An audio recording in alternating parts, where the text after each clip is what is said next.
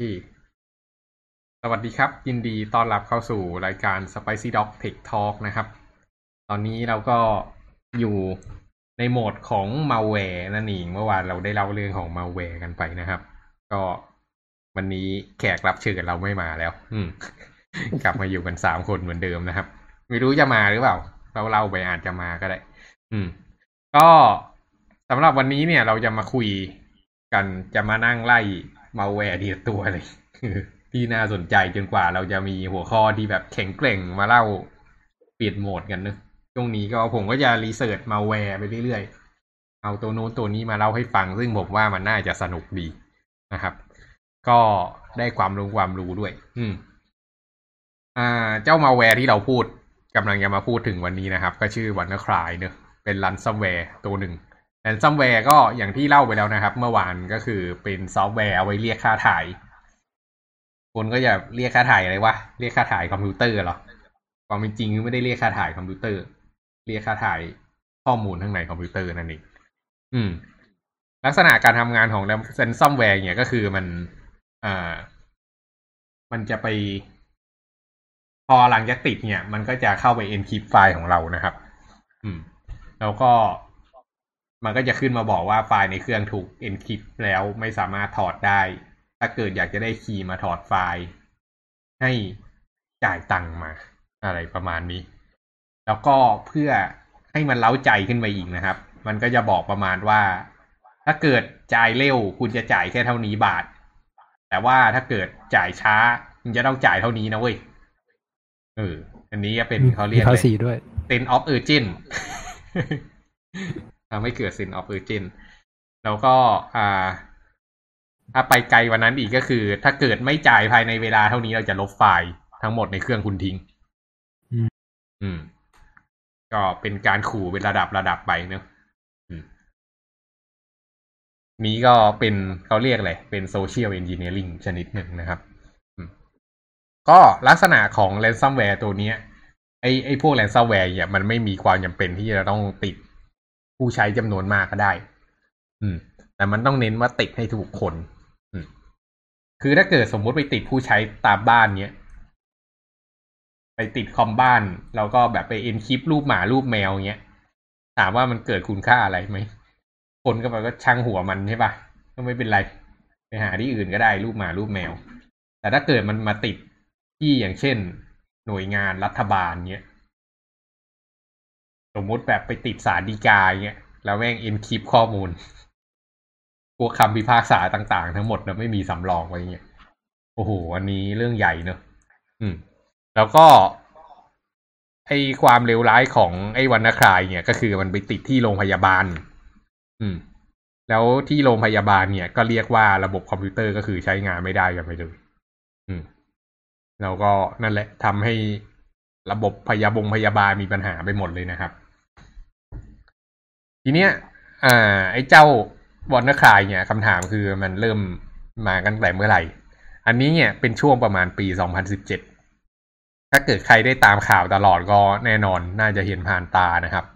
ก็เริ่มแพร่กระจายเนี่ยประมาณวันที่ 12 ถึงวันที่ 15 เท่าที่เขามาเหมือนมาเนอะแล้วก็เขาบอกว่าสร้างความเสียหายไประดับ hundreds of millions dollars อืม ก็คือเสียหายไปเป็นร้อยล้านดอลลาร์ หรือก็เป็นระดับพันล้านบาท หลายพันล้านบาทนะครับ อืม อาจจะถึงหมื่นล้านก็เป็นไปได้เหมือนกัน ก็ติดคอมพิวเตอร์ไปสองแสนกว่าตัว เท่าที่เขาจับได้นะครับ เดี๋ยวจะบอกให้ฟังว่าทำไมเขาถึงจับได้ อืม แล้วก็มีอ่าเรียกว่าอะไรอะติดไปทั้งหมดร้อยห้าสิบประเทศอะ อืม โคตรเยอะนะครับ แล้วก็ติดทั้งหน่วยงานรัฐบาลทั้งหน่วยงาน อ่า โรงพยาบาลหน่วยงานหลาย ๆ อย่างแบบติดกันเละเทะหมดเลยอะ่ะ จนไปถึงพวกโรงงงโรงงานก็โดนเหมือนกัน อ่า รู้สึกโรงงานผลิตชิป เจ้าหนึ่งก็โดนไปเหมือนกันอะไรนะ T TSCM ป่ะ TCSM ชื่ออะไรป่ะเออ TSMC T เออ TSMC เออ เจ้านั้นก็โดนไปเหมือนกัน เรียกว่าต้อง shutdown shutdown factory ทิ้งเลยอะเออ คือแม่งต้องปิดโรงงานเพราะว่าโดนมาแวร์กิน อืม ก็เป็นเป็นเรื่องเรื่องใหญ่โตมากนะครับ ตอนนั้น อืมคำถามก็คือ มันไปติด มันไปติดกับ Windows อะไรเออให้ทายส่วนใหญ่ติดที่วินโดว์อะไร XP เออจะบอกว่าเออมันก็ไม่ได้แย่ขนาดนั้นครับ อืม จริงที่ไปติดเนี่ยคือติดที่ Windows 7 กันซะเยอะ อืม ก็ช่วงนั้นเป็นช่วงที่ Windows 7 แบบอ่าได้ได้เป็น Windows ที่รับความนิยมเนอะ Windows XP มัน อ่า เริ่มเริ่มปล่อย อ่า เริ่มปล่อยไปไกลสักพักหนึ่งแล้วอะตอนนั้น แต่มันก็ยังมี Windows XP อยู่นะครับ อืม ทีเนี้ยมันมีเหตุผลอยู่ว่าทำไม Windows XP กับ Windows 7 มันถึงติดต่างกันนะครับ อืม ก็เดี๋ยวเดี๋ยวเดี๋ยวจะเล่าให้ฟังนะอ่า คืองี้ ไอ้เจ้าโปรโตคอลที่วันนาคายมันใช้เนี่ย มันคือ SMB เวอร์ชันหนึ่งเนอะอ่า SMB เนี่ยเป็นโปรโตคอลที่เอาไว้แชร์ไฟล์ผ่านทาง Windows แล้วปรากฏว่ามันมีปัญหามีช่องโหว่ขึ้นมา อืม ก็เป็นโปรโตคอลที่ common มากอะ Windows ทุกตัวก็มีเจ้า SMB ตัวเนี้ย อืม ก็ตอนที่มันเผยแพร่ตอนแรกเนี่ย มันวิ่งมาทางอีเมล แล้วคนก็เปิดอีเมล แล้วก็ได้ไฟล์ไวรัสมา ไม่ไม่ใช่ไวไฟล์ไวรัสได้ ransomware มา แล้วก็มาเปิด ransomware ปุ๊บ มันก็เครื่องนั้นก็โดน execute ไป อืม แต่ความร้ายกาจเนี่ยก็คือพอมันเป็นที่โปรโตคอล SMB ซึ่งเป็นโปรโตคอล network ที่มันสื่อสารกันเนี่ยมันเลยเผยแพร่ตัวเองผ่านไปทาง network ได้เว้ยอ่านี่คือความพิเศษ มันลักษณะเป็นเหมือน worm อะที่เราคุยกันเมื่อวานพอมันเปิดปุ๊บ มันก็ไป trigger SMB ใช่ป่ะครับ และไอ้มันก็วิ่งไปที่อีกเครื่องหนึ่งพอไปถึงอีกเครื่องหนึ่งปุ๊บ มันก็รันคำสั่งผ่าน SMB ให้มัน execute ตัวเองในเครื่องใหม่ อืม เพราะฉะนั้นเนี่ย อันนี้มันคือลักษณะของการเซลล์ propagate เลย ก็คือมันสามารถติดคอมพิวเตอร์ทุกตัวข้างในเครือข่ายได้ โดยอัตโนมัติ อืม โดยเฉพาะบน Windows 7 นะครับ อืม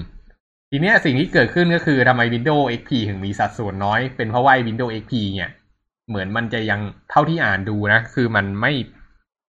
ไม่ไม่เรียกอะไรอะ่ะ มันไม่สามารถ execute ตัวเองได้ หลังจากที่ย้ายตัวเองไปอยู่บน Windows XP แล้วอะ่ะ ต้องให้ user มากดมันถึงจะ execute นี่ก็คือเหตุผลว่าทำไม Windows XP ไม่ได้ติดมากนัก ทั้งๆที่ Windows XP ก็มีช่องโหว่นี้เหมือนกัน อืม แต่พอไปติดที่ Windows 7 ปุ๊บเนี่ย Windows 7 ก็ไม่ได้น้อยอะ่ะ ถ้าจะให้พูดกันตามตรงนะครับ อืม ก็เรียกว่าเละเทะไปหมดเลยสำหรับคอมพิวเตอร์ที่อยู่ในเครือข่าย ก็จะโดนสแกนแล้วก็ยิง โดนสแกนแล้วก็ยิงเนี่ยไปเรื่อย อืม ก็พอเห็นภาพถึงความร้ายแรงไหม ครับ อืม ทีเนี้ยที่มาที่ไปของไวรัสตัวนี้เว้ย มีความมีความพิวมาก อืม ก็ อ่า ไอ้เจ้า WannaCry เนี่ยครับ มัน อ่าก็เดี๋ยวก่อนอื่นต้องบอกก่อนนะว่า ไอ้ไอ้ตัวเนี้ยมันมันมันมันมันเลิก propagate ไปแล้วนะครับเขา trigger kill switch เรียบร้อยแล้ว เดี๋ยวจะบอกอีกทีหนึ่งว่าเมื่อไหร่ แต่ว่ามันโดนจัดการโดน patch ไปตั้งแต่ ตั้งแต่ปีนั้นที่มันเผยแพร่แล้ว อืม คืองี้ไอ้วอนเนอร์คลายเนี่ย มันใช้ช่องโหว่ตัวหนึ่งครับ ที่มันชื่อว่า Eternal Blue อืม Eternal Blue เนี่ย เป็นช่องโหว่ที่ถูกวิจัยขึ้นมา ให้ถ่ายว่าบริษัท ให้ถ่ายว่าองค์กรอะไรวิจัย Eternal Blue อืม ไม่มีคำใบ้หรอ วิจัยนี่คือแบบคนพบนี่เหรอครับใช่คนพบ ช่องโหว่นี้ให้ถ่ายว่าใครคนพบ มีคำใบ้ไหม ไม่มี โง่พูดมั่วๆอาจจะถูกเลยก็ได้นะ Microsoft เหรอเฮ้ยไม่ใช่ NSA ครับอืมฮึรู้จัก NSA ป่ะ อืมครับครับในในความมั่นคงของสหรัฐใช่หน่วยงานความมั่นคงของสหรัฐนั่นเองอืม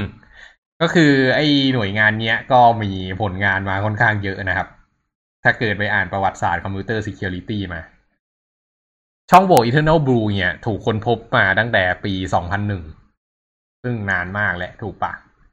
NSA เป็นคนคนพบนะครับ แล้วก็เอาไปฝังไว้ในเครื่องมือตัวหนึ่ง เขาเรียกว่าอ่า Double Pulsar เออไม่รู้เคยได้ยินไหม ถ้าเกิดตามวงการน่าจะเคยได้ยินอยู่ Double Pulsar ก็เป็นเครื่องมือที่ถูกปล่อยออกมาด้วยแหละ อืม คือ NSA เขาสร้าง Double Pulsar ขึ้นมา เป็นเหมือนเขาเรียกอะไร เป็นทูคิดที่เอาไว้คอยแฮกอะ่ะ อืม แล้วก็ ไอ้เจ้า Eternal Blue เนี่ยก็อยู่ข้างในเครื่องมือตัวนั้นนะครับ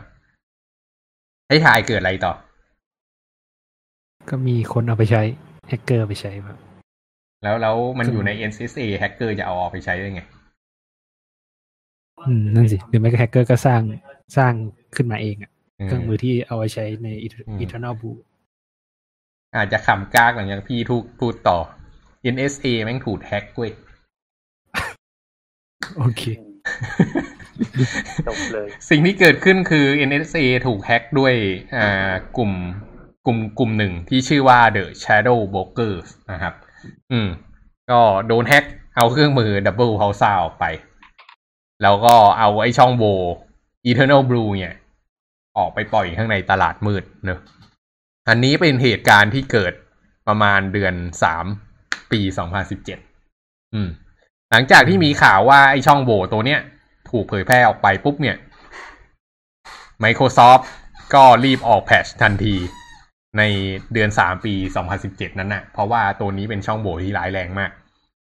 ทำไมมันถึงร้ายแรง ก็เพราะว่ามันติดที่โปรโตคอล network เออ แล้วแม่ง execute ต่อต่อกันได้เป็น chain อะคือมัน นี่มันชิบหายมากเลยนะเว้ยอันเนี้ย อืม ก็หลังจากที่ไอเดอะชาร์โดโบเกอร์เนี่ย ก็เอาได้เครื่องมือมาก็เอาไปขายต่อข้างบนอินเทอร์เน็ตนะครับ ก็อ่า มีการปล่อย Eternal Blue ออกมา อืม แล้วก็มีการเอา Eternal Blue ไป implement เป็นอ่า malware ต่างๆ นั่นเอง นี่คือที่มาที่ไปว่า อ่า ต้นตอมันมายังไงนะครับ ทีเนี้ยมันก็เลย เกิดเป็นคำถามว่าเฮ้ยมันโอเคหรอที่หน่วยงานรัฐบาลหรือหน่วยงานภาครัฐอะไรพวกเนี้ย มันจะมาพยายามทำช่องโหว่พยายามทำ backdoor แล้วก็เอาไปฝังไว้ที่เครื่องนู้นเครื่องนี้ของศัตรูเพื่อหวังจะขโมยข้อมูล อะไรพวกเนี้ย อืม มันเป็นสิ่งที่ควรทำไหมเออ คือสมมุติว่า คือมันจะดีกว่าไหมถ้าเกิดหน่วยงานรัฐรีเสิร์ชใช่ปะ แล้วเสร็จปุ๊บถ้าเกิดเจอปัญหาก็แจ้งแล้วก็ปิดช่องโหว่ซะ มันจะทำให้ปลอดภัยกันทั่วโลกถูกปะครับ แต่สิ่งที่หน่วยงานรัฐมันทำตอนเนี้ยก็คือ มันเจอช่องโหว่ปุ๊บ แล้วมันก็เก็บเก็บงำช่องโหว่ไว้ แล้วก็เอาช่องโหว่เนี้ยไปใช้โจมตีศัตรูก็เป็นคำถามให้คบคิดกันว่าควรจะทำอย่างนี้หรือไม่สำหรับหน่วยงานรัฐบาลนะครับ อืม โอเค ก็นั่นแหละ อันนั้นก็เป็นที่มาที่ไปของเจ้าตัวนี้นะครับ ก็อันเนี้ยก็คือ Channel Broker ปล่อยเครื่องมือออกมาตอน a p r i l ใช่ป่ะครับ เดือนสี่แล้วก็อ่าเดือนเมย์นะครับ ก็คือเดือนเดือนต่อมาอีกเดือนหนึ่งก็คือวันที่สิบสองถึงสิบห้าประมาณช่วงเนี้ย ก็คือเป็นช่วงที่อ่าเจ้าแ a นซัมแวร์วอร์คายตัวเนี้ย ออกมาเผยแพร่ออกมานั่นเอง อืมทีเนี้ยก็ก็ก็มีคำถามนะครับ ว่าตกลงแล้วคนที่สร้างความเสียหายตรงเนี้ย ไม่รู้ว่าจะโทษแฮกเกอร์หรือว่าจะโทษ NSA ดีมากกว่ากัน อันนี้ก็เป็นประเด็นที่ถูกถกเถียงกันอยู่ข้างบนอินเทอร์เน็ต อืม ทีเนี้ย มันก็จะมีประเด็นอยู่ว่าเฮ้ยความเป็นจริงแล้วว่า Microsoft ก็ออกแพทชทันทีหลังจากที่รู้ว่ามันมีช่องโหว่ตัวนี้ไม่ใช่หรอ เออ แต่สิ่งที่เกิดขึ้นก็แน่นอนทุกคนก็รู้อยู่แล้ว Windows มันไม่ได้อัปเดตทันท่วงทีกันในทุก ๆ เครื่องถูกต้องไหมครับ มันก็เลยเป็นเหตุที่ทำไมเจ้าวันนคลายเนี่ยยังสามารถเผยแพร่ได้ค่อนข้างมากอืมก็อันนั้นก็คือที่มาที่ไปแล้วก็เหตุการณ์ที่ทำให้มันติดกระจายไปทั่วโลกอย่างรวดเร็วนะครับ อืมก็ก็แค่วิ่งตามอีเมลไงแหละ มีคนหนึ่งใน network ดับเบิลคลิกทีหนึ่งทีนี้ก็ติดคอมทั้งเครื่องข้างในบริษัท ก็หนักหนักหนามากเหมือนกันนะ อืม โอเค ทีเนี้ย ก็มาที่ step ต่อไปก็คือ เขาจัดการเจ้ามาแวร์ตัวนี้กันยังไงนะครับ อืม วิธีการจัดการมาแวร์เนี่ย อันที่หนึ่งก็คือเราต้อง identify ให้ได้ก่อนว่าตกลงมาแวร์เราคืออันไหนกันแน่เนอะก็ก็คงต้องไปหา sample malware เข้ามานะครับ ทีเนี้ยเวลาที่จะจัดการมาแวร์ก็เราก็ทำเครื่องมาเครื่องหนึ่งแล้วก็ต่อแล้วก็เข้าไปใน VM อีกทีหนึ่งนะครับ ก็เป็นเหมือน sandbox เนอะให้มันอยู่ใน VM แล้วก็ตัด network ทิ้งให้หมด เสร็จปุ๊บก็เอามาแวร์เข้าไปลง อืม ทีเนี้ยพอเอามาแวร์เข้าไปลงก็ลอง execute ดู แล้วก็ดูว่ามันทำงานยังไง อืม ก็อันเนี้ยนักวิจัยก็สามารถได้ตัวอย่างแล้วก็เอามาทดลองกันอย่างรวดเร็วนะครับ ว่าตกลงแล้วอ่าไอ้มาแวร์ตัวนี้มันทำงานยังไงกันแน่เขาก็พยายามลงไปในโค้ดไปดูนู่นนี่นั่น จนกระทั่งไปเจอสิ่งที่เขาเรียกว่าอ่า kill switch นั่นเอง อืม kill switch เนี่ยก็เหมือนเป็นสวิตช์ที่เอาไว้ปิดการทำงานของไวรัสอะของของพวกมาแวร์ต่าง ๆ อืม สิ่งที่เกิดขึ้นกับเจ้าวอ n น e r คลายเนี่ยก็คือพอเขาลอง execute ดูอะ เขาค้นพบว่ามันพยายาม request ไปที่โดเมนโดเมนหนึ่ง ซึ่งมันเป็นโดเมนที่ยังไม่เคยมีใครจดเอาไว้ อืม ทีเนี้ย นักวิจัยอะ ก็เลยทำการจดชื่อโดเมนนั้นซะ พอจดโดเมนนั้นปุ๊บเนี่ยเขาก็คาดหวังว่าเจ้ามาแวร์เนี่ย อย่างน้อยอะเขาจะได้รู้ว่าตกลงแล้วมันมีมีความเสียหายเท่าไหร่ มีคนติดเท่าไหร่จากที่ไหนบ้างอะไรพวกเนี้ย อืม พอเขาจดโดเมนปุ๊บก็ทำตัวที่เอาไว้ อ่า เรียกอะไรอ่า ไว้ไว้ดู traffic อะ อืม ว่ามันมาจากที่ไหนบ้างเนอะพอมันขึ้นไปปุ๊บเนี่ย ทีเนี้ย ไอ้เจ้าวอนเนอร์คายเนี่ย พอมัน request ไปปุ๊บเขาก็จะรู้ทันทีว่าตกลงมีมาจากไหนบ้าง อันนี้คือเหตุผลที่เขาสามารถประเมินได้ว่าตกลงแล้วมันมีคนติดไปเท่าไหร่ จากกี่กี่ประเทศนะครับ อืม แล้วก็อ่า สิ่งต่อมาที่เกิดขึ้นเนี่ยก็คือ ปรากฏว่าพอหลังจากไอ้โดเมนนี้มันถูกจดเนี่ย อ่า มันก็กลายเป็นคิวสวิตของไวรัส ก็คือเจ้ามาแวร์ตัวนี้มันก็หยุดทำงาน อืม เหมือนกับว่า อ่า คนที่เป็นคนพัฒนาเจ้าวันนคลายเนี่ย เหมือนจะมีความตั้งใจเอาไว้ว่าความเป็นจริง ฉันก็อยากจะให้ มันหยุดได้เหมือนกัน อะไรประมาณเนี้ยอืม ก็เป็นเรื่องแปลกๆว่าทำไมถึงต้องทำให้หยุด อืม โอเค อะไรประมาณนี้ ทีนี้ ถามว่าเกิดอะไรขึ้นหลังจากนี้ หลังจากเกิดวอร์นคายเนี่ยก็ทำให้เป็น case study สำหรับคนทั่วโลกนะครับ โดยเฉพาะพวกฝั่งแฮกเกอร์ที่เป็น black hat ทั้งหลายว่า เอ้ย ความเป็นจริงมันมีช่องทางการทำเงินทางนี้ ที่มันเป็นเรื่องเป็นราวอยู่นี่หว่า แล้วความเป็นจริงเราไม่ได้มีความจำเป็นที่จะต้องมาพัฒนาโปรแกรมของเราเอง ถูกไหมเออความเป็นจริงเราก็แค่เอา WannaCry มาเปลี่ยนเลขแฮกมาเปลี่ยนเลขฮิกเอา kill switch ออก แล้วก็เปลี่ยน Bitcoin wallet ที่ไวรัสมันแสดง อืม เพียงเท่านี้ก็สามารถทำ ransomware ของตัวเองได้แล้วแบบง่ายๆ แล้วก็เผยแพร่ออกไป แล้วหลังจากนั้นเนี่ยก็เลยเป็นยุครุ่งเรืองแห่ง ransomware ตั้งแต่นั้นเป็นต้นมานะครับ เราก็จะเห็น ransomware เนี่ย ติดที่นู่นที่นี่ไปเรื่อยอะลงบงโรงพยาบาลทำคนตาย เพราะว่า อ่า เครื่องมือไม่ทำงานบ้างอะไรพวกเนี้ยเต็มไปหมด อืม เนี้ยก็ก็คือเรื่องของ WannaCryอืม ครับ มีคำถามอะไรไหมเอ่ย ตัว ransomware ที่เกิดขึ้นใหม่นี้ก็คือใช้ช่อง eternal blue เหมือนเดิมครับอ๋อไม่จำเป็นนะนะครับ คืออืมอาจจะใช่หรือไม่ใช่ก็ได้ แต่ถ้าเกิดมันเป็นตัวที่ evo ต่อมาจากอ่าวันนคลายเนี่ยก็คือใช่ใช้ eternal blue ครับ อืม ซึ่งว่าเป็นจริงช่องโหว่นี้มันถูกแพทชไปแล้วนะ อืมอืม ว่าไงครับ ตัว Q switch อะคือ หมายถึงว่าเขาตั้งใจใส่เข้าไปจริง ๆ มันไม่ต้องใส่ก็ได้ถูกไหมใช่ครับ อืมเขาอาจจะใส่ไว้ด้วยเหตุผลทางการวิจัยก็ได้นะ ไม่แน่มันอาจจะเป็นแบบเป็นแบ็คแฮทที่แบบอยากทำแลบอะมาดูพฤติกรรมของคนอะไรพวกเนี้ย อืม แต่อาจจะแบบอยากไม่ไม่อยากทำให้มันแบบ เสียหายมากเกินไป อาจจะยังมีความมีจริยธรรมอยู่บ้างอะ่ะ ก็เลยทำเอาไว้เผื่อว่าวันไหนมันชิปหายมากๆเขาก็อาจจะปิดด้วยตัวเขาเองอะไรเงี้ยครับ อันนี้มันติดทาง SMB แสดงว่า Wi-Fi ก็ไม่มีผลใช่ปะเอ้ยคนละ layer กันดิ Wi-Fi มันคือ OSI level หนึ่งปะอืมใช่ปะซึ่งมันไม่เกี่ยวกัน Wi-Fi ก็สามารถต่อ ผ่าน protocol SMB ได้เหมือนกันถูกไหมครับ SMB เป็น layer เจ็ดอืมงงไหมทำไม Wi-Fi เป็น layer หนึ่ง Wi-Fi มันคือ physicalนะ อืม อืม เป็น layer นอกสุดนะครับ ไอ SMB นี่เป็น application layer อืม ก็คือถ้า คือ applica คือ application layer สุดท้ายแล้วมันต้องถูกครอบด้วย link layer ของเหมือนของ Wi-Fi อะไรพวกเนี้ยอืม เพราะฉะนั้นไม่ว่าลิงก์จะเป็นอะไร มันก็สามารถครอบไอ SMB นี้ได้อยู่แล้วครับ อืม ก็คือคิดซะว่า Wi-Fi มันก็คือสายแลนนั่นแหละความเป็นจริงมันก็ไม่ต่างกันหรอก อืม ในถ้าเกิดมองในเชิงแอปพลิเคชันนะนะครับ เพราะฉะนั้นแล้วถ้าเกิดว่าอืมครับ ถ้าเกิดว่าหมายถึงว่าก็ถ้าคนที่อยู่ในวง network เดียวกันเขาโดนหมดอะดิ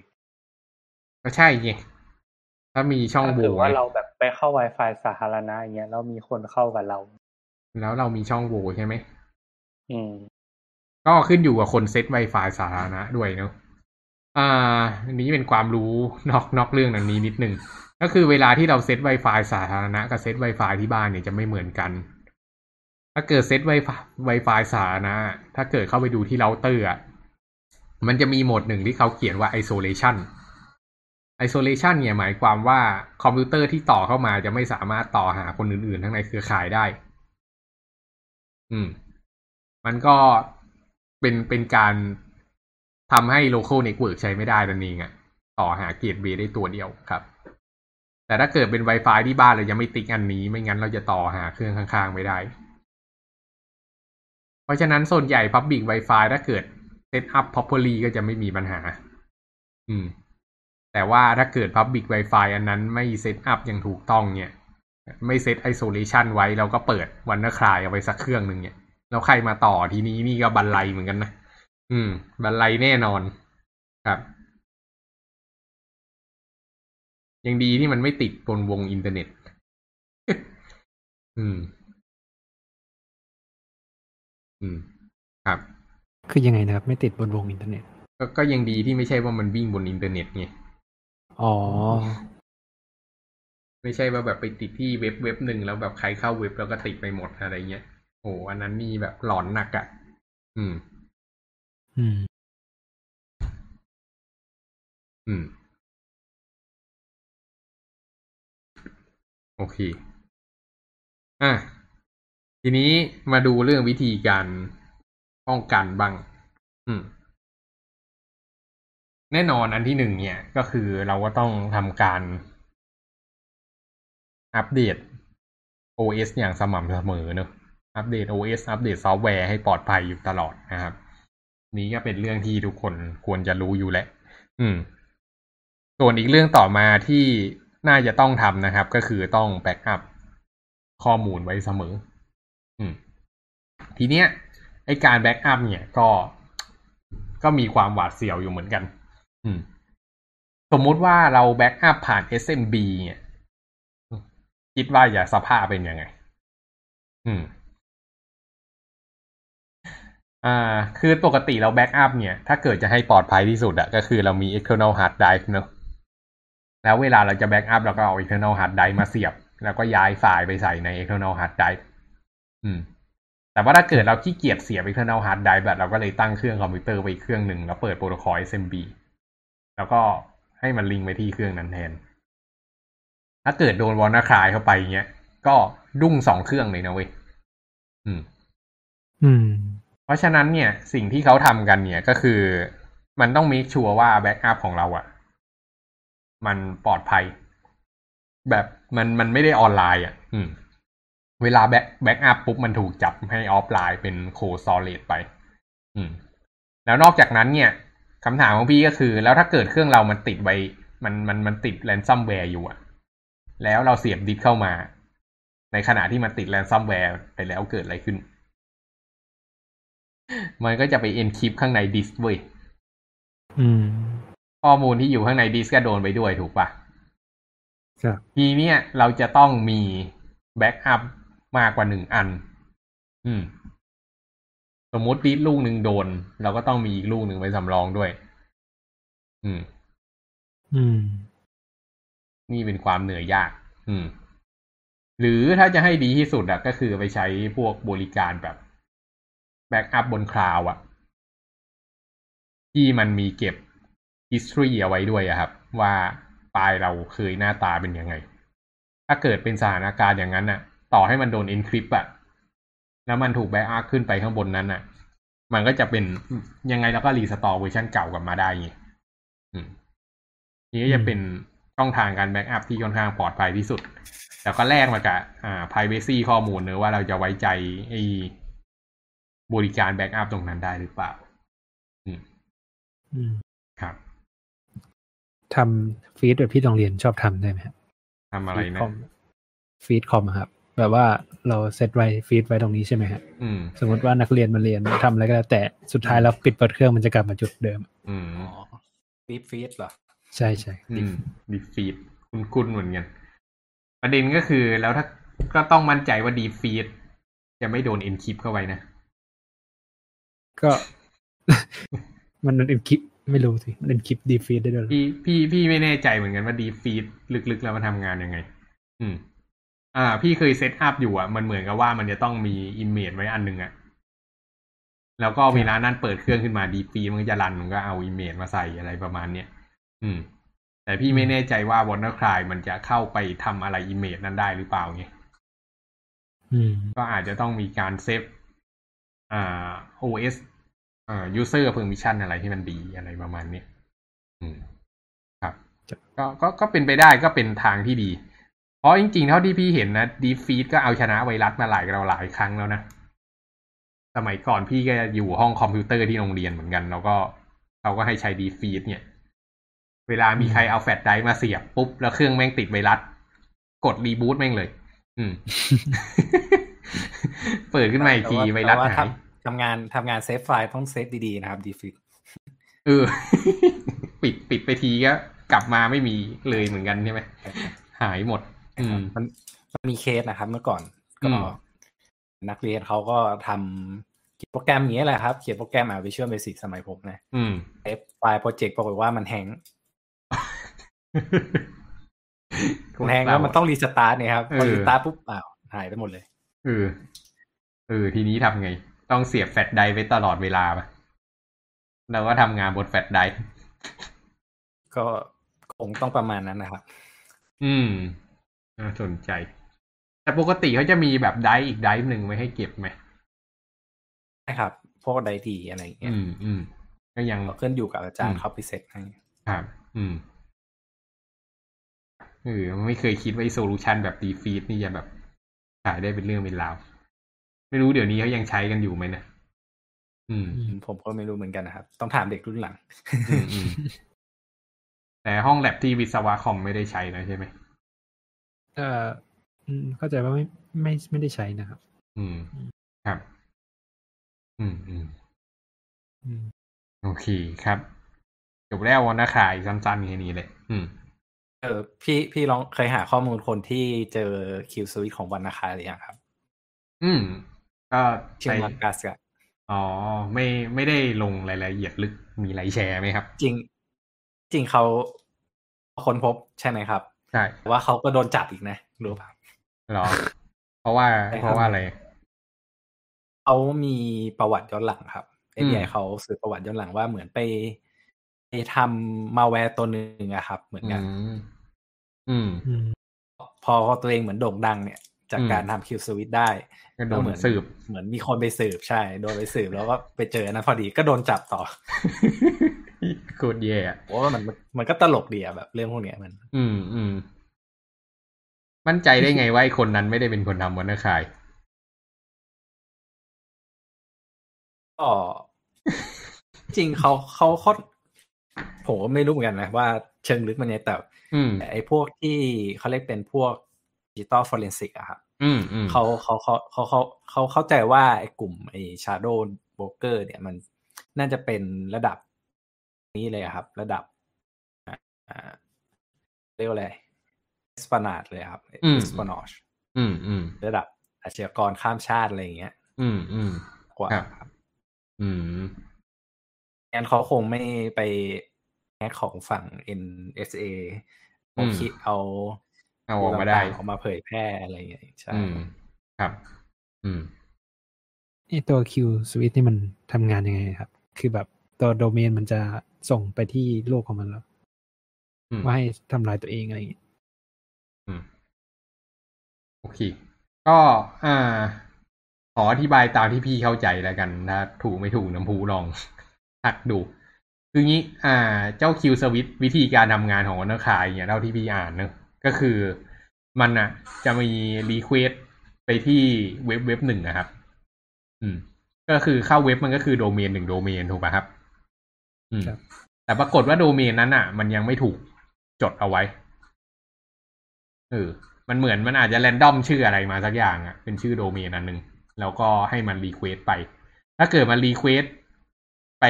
resolve DNS อันนั้นอะ แล้วมันไม่พบอะ มันก็จะทำงานตามปกติ แต่ถ้าเกิดมันไปรีเควสแล้วพบว่ามันเป็นเว็บมันก็จะหยุดทำงาน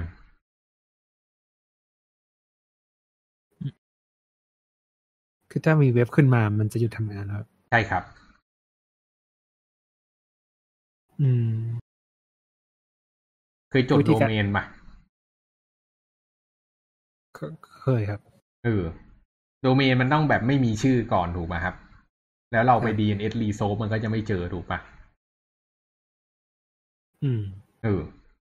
แต่เมื่อไหร่ที่เราไปจด อะ มันก็จะสามารถรีรีโซฟ DNS ได้ถูกป่ะครับ ครับ อืม ก็นั่นแหละคือ kill switch ของมันเมื่อไหร่ที่รีโซฟ DNS ได้ก็คือปิด อืมอืมประมาณนี้ไหมครับประมาณนั้นนะครับ ไม่ไม่ชัวร์เหมือนกันว่าไส้ในมันเป็นไงอะนะอืม แต่เท่าที่อ่านคือประมาณเนี้ยก็เป็นไอเดียที่ดีนะอืม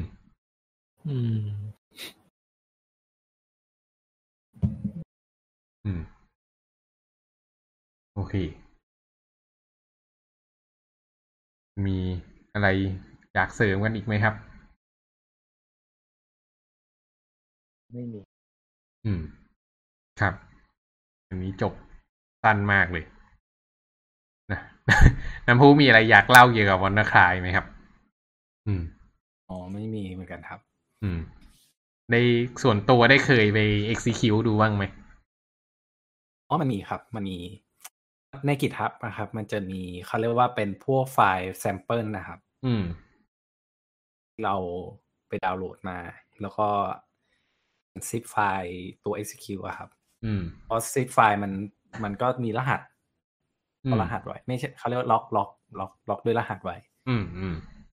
ก็เอาสามารถเอามา test หรือมาอย่างผมเคยเมื่อก่อนเอาไปพวก POC ครับ ไป demo อืมอะไรเงี้ยก็ก็เอามาสาธิตให้ดูอืมว่า ตัว product นี้ป้องกันยังไงอะไรอย่างเงี้ยนะครับอ๋ออืม ก็บางคือตัวบางตัว เหมือนแบบลงแอนตี้ไวรัสไปแล้วก็ เอาไอ้นี่มาลงใช่ครับใช่ไหมอ่าอืมลงมาเลยดูว่าเออมันจะมีเขาเรียกว่าถ้าทางทาง product security หรือทางฝั่ง security เนี่ย จะมีเขาเรียกว่าตัวพวก end- endpoint protection นะครับ อืม คือเหมือนคล้ายๆ antivirus อะครับ ก็คืออมมันเป็นตัว endpoint เป็นตัวโปรแกรมหนึ่ง อืมไว้ control endpoint ก็คือ control พวก notebook PC พวกเนี้ยครับ อืม control ว่าเช็คว่า คือหลักการไอตัว endpoint ที่มันทำงานน่ะมันก็คือมันเข้าไปเช็ค process นะครับว่า มี process ไหน มีทำการเขาเรียกว่าหรือมีทำการเข้ารหัสอย่างเงี้ย อืม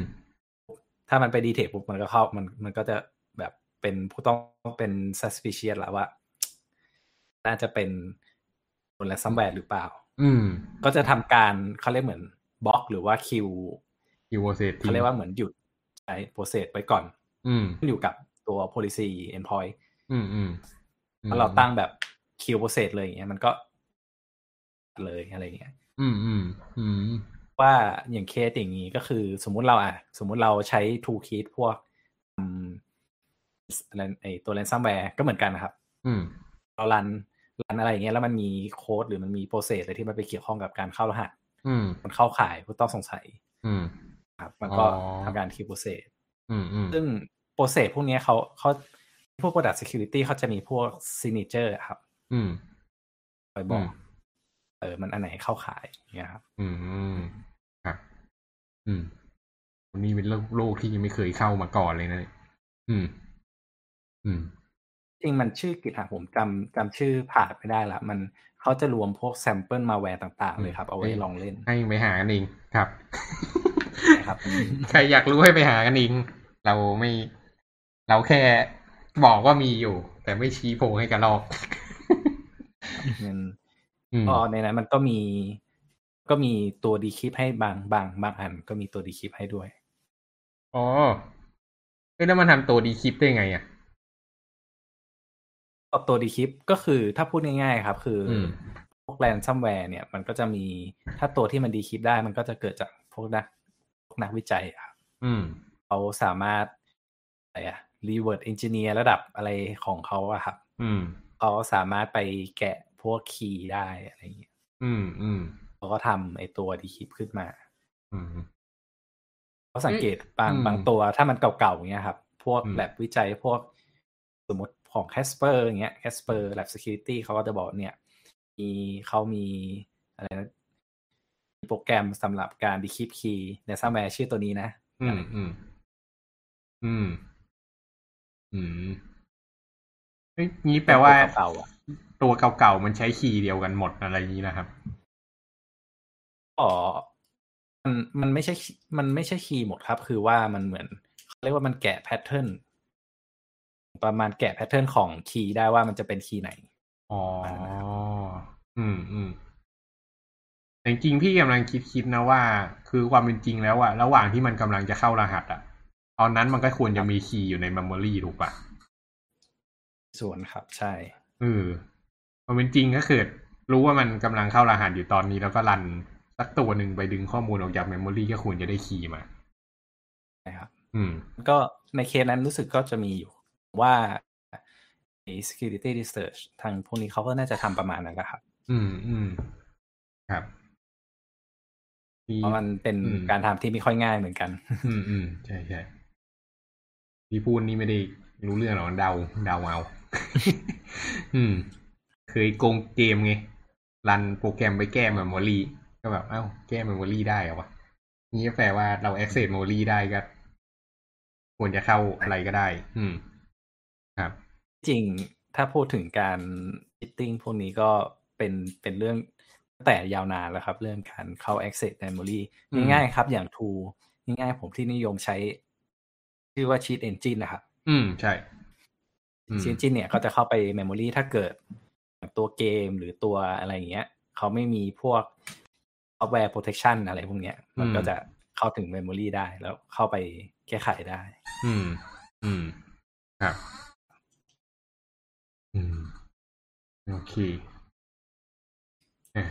มีใครมีคำถามอะไรกันอีกไหมครับ ขอถามเรื่องคิวสวิตอีกนิดนึงครับคือ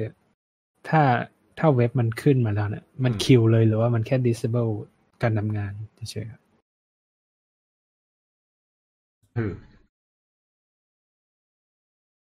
ไม่รู้เหมือเรื่องนกันที่ผมจำไม่ได้ละอืมจำไม่ได้เหมือนกัน อืมอืม ตามหลักมันควรจะแค่ disable ไม่ทำงานต่อเฉยๆนะ ใช่ใช่ครับอืมคือคือหลักการคือคำว่า Q switch คือเหมือนเป็นการ disable ไปเลย อืมอืม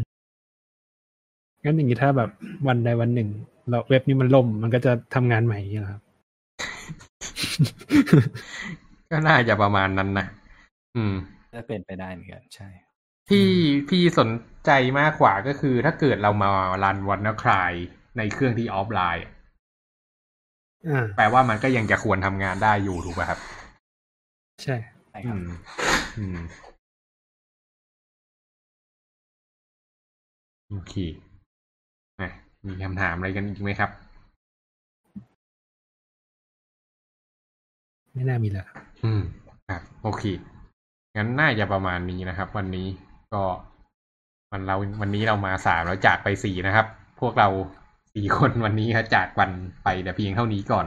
เดี๋ยวสัปดาห์หน้าน่าจะวันอังคารนะครับ ก็เดี๋ยวหามาแวร์ที่น่าสนใจมาแนะนำให้รู้จักกันอีกนะครับ อืม